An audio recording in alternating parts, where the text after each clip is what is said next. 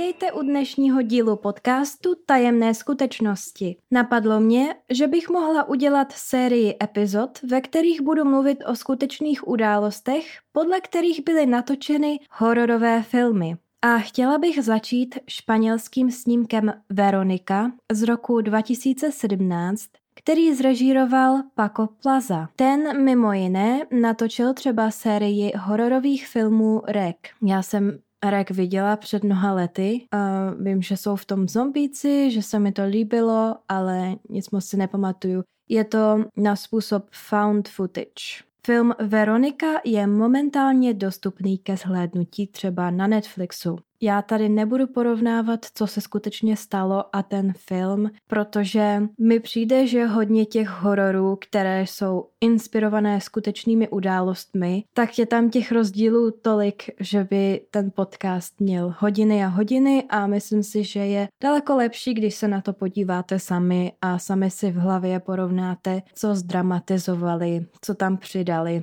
A tak, Začnu tedy tím, co se stalo podle toho, jak se to vypráví a potom přijde skeptická část. Film Veronika je inspirován skutečným nevyřešeným případem, který se stal v madridské čtvrti Vallecas na začátku 90. let. Proslavil se jako první případ ve Španělsku, kdy byla paranormální aktivita zapsána v oficiálních policejních záznamech. Předlohou filmové Veroniky byla 17-letá dívka jménem Estefania Gutierrez Lázaro. Estefania se narodila v roce 1973. Žila ve čtvrti Vallecas v jižním Madridu se svými rodiči Maximem Gutierrezem a Concepcion Lázaro. Maximo Gutierrez byl popsán jako dobrý otec, který držel od pondělí do pátku, od úsvitu do soumraku, aby zajistil svoje děti, kterých měli společně s Concepcion šest. Naproti tomu o Concepcion její děti prohlásili, že se k ním chovala špatně a pro ránu nešla daleko. Estefanie měla pět dalších sourozenců. Její bratři na ní vzpomínají takto. Byla náš důvěrník. Ona se o nás prakticky starala. Naše ochránkyně. Někdy zůstala bez večeře, abychom se my mohli najíst. Věci v životě Estefanie se změnily jednoho osudového dne v roce 1990. Potom, co se její blízké kamarádce přítel zabil na motorce, chtěla ji Estefania nějak utěšit. Prý v té době četla knihy o okultismu a duchách. Několik měsíců po smrti dívčina přítele se ona, Estefania a další dvě dívky rozhodly uspořádat seanci, na které se pokusí zesnulého kontaktovat. Podle některých zdrojů se Estefania snažila spojit se svým zesnulým dědečkem, který prý měl špatný vztah s její matkou. Ke komunikaci se světem duchu si vybrali Ouija desku. Ke komunikaci se světem duchu si vybrali Ouija desku. Ouija tabulka je čtyřhraná deska s písmeny a slovy ano, ne a s Bohem. Je doplněná planšetou, která má u komerčně vyráběných desek tvar trojuhelníku s kulatým průhledným sklem v jeho špici. Účastníci seance drží prst na plančetě, která by se teoreticky měla pohybovat a postupně hláskovat odpovědi ducha, s kterým se účastníci seance spojili. Nenašla jsem o desce, kterou oni použili dostatek informací, ale předpokládám, že si ji asi vyrobili sami a že místo plančety použili skleničku. Dívky si pro svoji seanci vybrali jednu místnost ve škole. Nemysleli si asi, že by na ně někdo přišel. Usadili se kolem Ouija desky a položili prst na sklenku. Jestli se jim podařilo dostat nějaké odpovědi, to už se nedozvíme. Uprostřed sezení je načapala jedna z učitelek a Ouija desku jim údajně rozbila. Jiné zdroje uvádějí, že se rozbila sklenička. Ať už to byla deska nebo sklenička, z rozbité věci prý stoupil bílý dým a vešel do Estefanie na nosu a úst. Podle pravidel kontaktování duchů s Ouija deskou je velice důležité se po seanci s duchem rozloučit. Dívky ale na to neměly čas. A to možná rozpoutalo události, které změnily život Estefanie na dobro. Estefania prý začala trpět halucinacemi, nespavostí a epileptickými záchvaty. Tvrdila, že se jí uprostřed noci zjevuje stínová postava, zahalená v kápy a žádá, aby ji následovala. Její chování se změnilo. Začala vydávat zvláštní zvuky a mluvit neznámými jazyky. Prý se vznášela či škrábala nechty po zdech domu. Rodiče se dívky ptali, proč to dělá, ale ona neměla žádné vysvětlení. Její zdravotní stav se den po dní zhoršoval. Její rodiče se zbavili všech jejich knih s okultní tématikou, ale nepomohlo to. Požádali o pomoc kněze, ale ani ten nic nezmohl. Doktoři tvrdili, že Estefania je v dobré fyzické i psychické kondici. Ona přesto stále chřadla. Během jednoho ze svých záchvatů 13.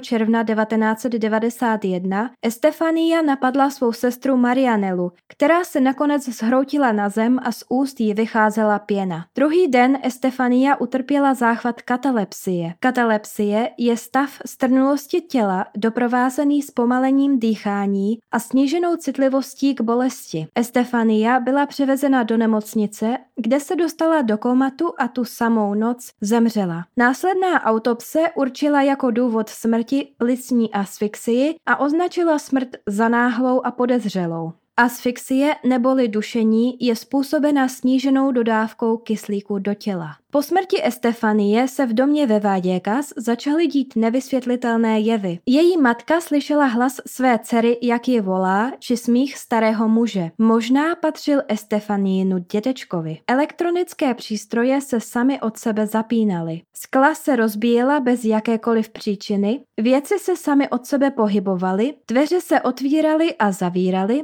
aniž by se jich kdokoliv dotýkal. Na chodbě byla spatřena lidská silueta. Jednu noc matka Estefanie ucítila, jak se jí kdosi dotýká na rukou a na chodidlech.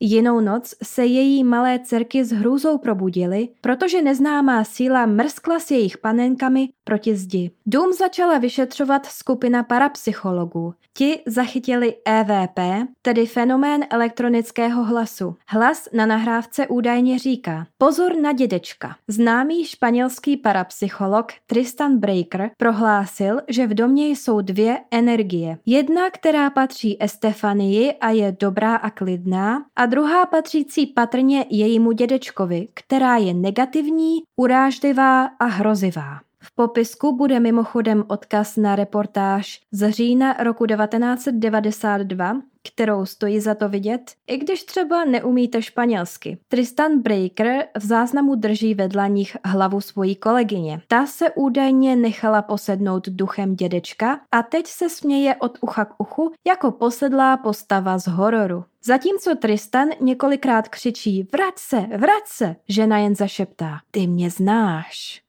a dál se na něj dívá s tím nejšílenějším, nejděsivějším, nejhororovějším výrazem, který jenom umí. Takže pokud to chcete vidět, puste si video na YouTube v čase 1.51. V noci 27.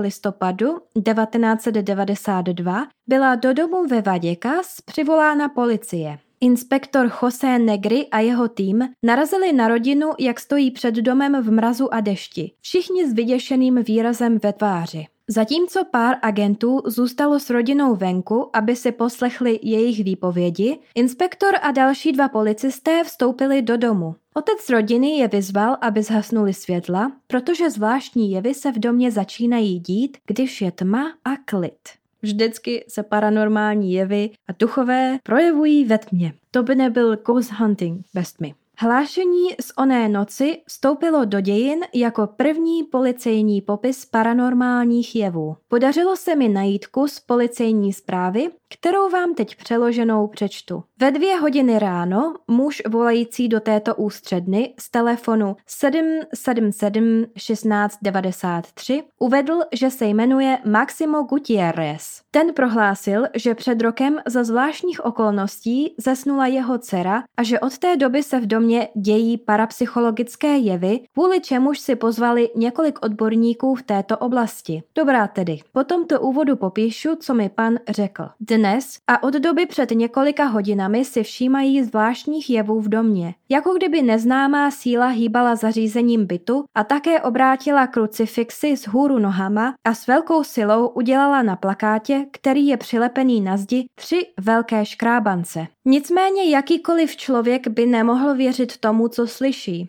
Mysleje si, že mluví s osobou pod vlivem nějakého nápoje či psychofarmak. Proto jsem požádal, aby k telefonu přišla manželka žadatele. Ta potvrdila tvrzení svého manžela. I tak jsem stále nedokázal věřit něčemu, co v tuto chvíli bylo otázkou science fiction. Ale tváří v tvář tomu rozruchu jsem požádal o rozhovor se synem, sedmnáctiletým chlapcem, který jakmile zvedl telefon, vše, co řekli jeho rodiče, potvrdil.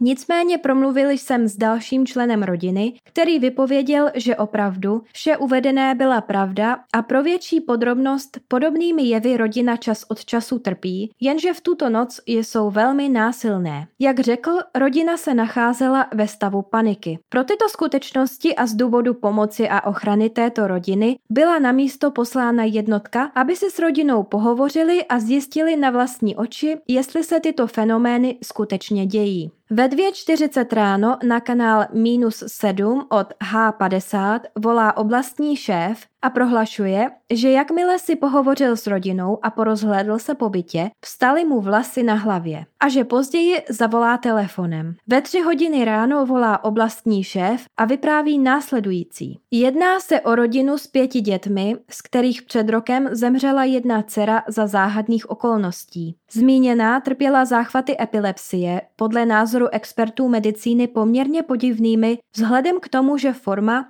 kterou se projevovaly, úplně neodpovídala psychopatologii, kterou mladá dívka trpěla. Když se daný záchvat objevil, dívka blábolila a navazovala konverzaci s démonickou bytostí, kterou parapsychologičtí experti nazývají krápula. Mimochodem, snažila jsem se najít kdo nebo co to je krápula a jediný překlad, který jsem našla, je kocovina. To dává smysl, protože je to vlastně taky takový démon. V další části dokumentu se píše toto. Setkali jsme se se situací záhadnou a zvláštní. A to, když jsme seděli s celou rodinou a mohli jsme slyšet a vidět, jak se dveře šatníku, které byly původně dokonale zavřené, což jsme později zkontrolovali, sami od sebe otevřely naprosto nepřirozeným způsobem. To vyvolalo podezření v panu inspektorovi, šéfovi tří zde přítomných policistů. Nevycházeli jsme z údivu a když jsme to komentovali, ozval se z terasy, kde zajisté nikdo nestál, silný hluk, pročež výše uvedená podezření vzrostla a byla posílena. To vyvolalo netušený zájem. Jen chvilku poté jsme si mohli uvědomit a sledovat, jak na stolku, na kterém byl položený telefon, konkrétně na ubrusu se objevila hnědá skvrna, kterou oblastní šéf identifikoval jako slis. Konec citace. Zpráva dále informuje o krucifixu, který, když policisté na místo dorazili, byl přibitý na zdi, ale později se objevil na podlaze. Kříž vypadal, jako by byl vytržen ze dřeva, ve kterém byl upevněn a na stěně, na které visel, byly jasně viditelné škrábance od třech drápů. Policisté také proskoumali koupelnu, podle rodiny nejstrašidelnější místo v celém domě a pocítili pokles teploty jako ještě nikdy v životě. Policisté byt ve spěchu opustili svědomím, že tady nic nezmůžou. Ani nechápu, proč byli zavoleni. Protože co mají dělat s duchem? 1. listopadu 1993 Fotografie pověšená v chodbě, na které byla zachycená tvář Estefanie, náhle vzplála. Přitom ani rám, ani objekty okolo ní nebyly plamenem nijak poškozené. Chvíli poté rodina Gutierrez svůj dům prodala a přestěhovala se, čímž na dobro skoncovala s paranormálními jevy. Noví nájemníci si prý nikdy na žádné zvláštní jevy nestěžovali. A teď se dostaňme ke skeptické části tohoto dílu. O nějaký čas později se Concepcion Lázaro, matka Estefanie, podrobila psychologické prohlídce, která odhalila emoční nestabilitu, odchylku ve vnímání reality, sklony k úzkosti, neurotismus a vysokou potřebu upoutat pozornost. Concepcion navíc trpěla epilepsií, na kterou brala léky. V roce 2018 podali dva bratři Estefanie, Ricardo a Massimiliano, výpověď pro spravodajský web Kronika. Uvedli, že chtějí říct svoji verzi a očistit tak odkaz svojí sestry, která bohužel zemřela tak mladá, v pouhých 17 letech. Její takzvaně démonické záchvaty byly podle nich záchvaty epilepsie, kterou zdědila po své matce. Několik dalších členů rodiny také trpělo epilepsií a jejich záchvaty vypadaly stejně jako ty, které měla jejich sestra. Podle stránky Wikiscripta se pod pojmem epilepsie rozumí opakované záchvaty mozkové dysfunkce podmíněné excesivními výboji mozkových neuronů. Mezi projevy epileptických záchvatů patří například ztráta vědomí, zmatenost, křeč, mravenčení, psychické příznaky jako depersonalizace nebo deja vu, trhání koutků úst. Záchvaty se mohou projevit různě. Člověk může například ustrnout v činnosti, bezcílně opakovat nějaký pohyb, může prožívat tiky a záškuby v těle. Celkový záchvat se projevuje bezvědomím a křečemi. Estefania dostávala léky na epilepsii a zemřela v důsledku záchvatu ještě předtím, než u ní nemoc byla oficiálně potvrzena. Lékařský pojem nazvaný náhlá neočekávaná smrt je nejčastější příčinou smrti lidí s epilepsií. Záchvat u epileptika způsobí prodlevu v dýchání, která může vést k nedostatku kyslíku a udušení, které bylo uvedeno jako příčina smrti Estefanie. Estefania se prý začala chovat podivně několik měsíců po onom Ouija sezení. Podle svých bratrů ale nikdy nelevitovala ani nemluvila neznámými jazyky. Bratři se shodují na tom, že jevy, které se měly dít v jejich domě, jim sugerovala jejich matka. Údajní odborní parapsychologové kteří jejich dům navštěvovali. Jejich strach ještě zhoršili. Prý je psychicky deptali. Psychiatr Fernando Jiménez del Oso jim poradil, aby se na ty jevy nesoustředili, že jim tím dávají větší pozornost. Tahle rada prý zafungovala a jevy pak ustaly. O noci, kdy přijeli policisté, řekl Maximiliano toto. Představte si ten scénář. Naši rodiče nás žádají, abychom šli dolů a setkali se s policisty. Už ve výtahu je začnou informovat o spoustě jevů, které jsme zažili. Už kvůli tomu byli policisté předpojatí. Pokud se jedná o kříž, který měl být vytržen ze zdi, Maximiliano řekl, že nikdo ten kříž neviděl spadnout. Byla chladná a děsivá noc a při zavření jedněch dveří kříž mohl prostě vypadnout z háku a spadnout na zem. Záhadný hnědý slis na ubruse by zase mohl být kus přesní dávky, kterou jejich malý bratr několik hodin předtím jedl. Co se týče dveří od skříně, které se záhadně otevřely, i proto měl Maximiliano prosté vysvětlení. V té skříně byla uložena alba s fotografiemi, která často vypadávala a způsobovala otevření dveří skříně. Inspektor Negri v roce 1993 také prohlásil, Otevřely se dveře od skříně. Prohlédl jsem ji a neschledal jsem nic zvláštního. Jsem skeptik. Něco takového může mít 20 tisíc vysvětlení. Nebylo to nic vážného, nijak zvlášť jsem se nerozrušil. A hluk, který se ozýval z terasy, na které údajně nikdo nestál, Ricardo se v rozhovoru přiznal, že ten zvuk způsobil on. Jeho matka ho prý požádala, aby něco schodil na terasu z přilehlého balkónu. Chtěla tak ohromit policisty. Vzal tedy kamínek, který měli v obýváku, šel na balkón a hodil ho na terasu, kde kamínek narazil do železné poličky, kterou měli na terase. Matka je prý často naváděla, aby ve svých vyprávěních přeháněli. Známý španělský parapsycholog, který se v té době objevoval i v televizi, s přezdívkou Tristan Breaker, je prý také přesvědčoval, aby vyprávěli o věcech, které se nestaly. Děti se ocitly pod psychologickým nátlakem a nakonec uvěřili tomu, co jim parapsychologové a jejich matka říkali. Sourozenci kvůli popularitě tohoto případu zažili šikanování. Někteří kamarádi se od nich odvrátili. Bratři naznačili, že zúčastnění parapsychologové na jejich případu vydělali. Tímto uzavíráme epizodu o případu Vaděkas, který inspiroval film Veronika. Co si myslíte vy? Je možné, že Estefanii posedl zlý démon Ouija desky a způsobil její zvláštní chování a záchvaty? Skutečně se v domě ve Vaděka sděli všechny ty jevy, o kterých rodina vyprávěla? A nebo je možné, že Estefania prostě jen trpěla epilepsií, které bohužel podlehla a všechny následné paranormální jevy byly buď zveličené nebo dokonce zinscenované její matkou s motivem zviditelnění? Říkali povolaní parapsychologové pravdu? Nebo jenom zahráli divadílko pro televizi, aby na případu vydělali peníze? Rozhodnutí nechám na vás. Pokud jste horor Veronika viděli, budu ráda, když mi dáte vědět na Instagramu, jak se vám líbil. Doufám, že jste si užili dnešní výlet do králičí nory. A také budu ráda, když mi dáte vědět o nějakých dalších hororech, o kterých bych mohla zpracovat některou z příštích epizod. Zatím se mějte, nehrajte si s vyvoláváním duchů a udržujte svou mysl otevřenou.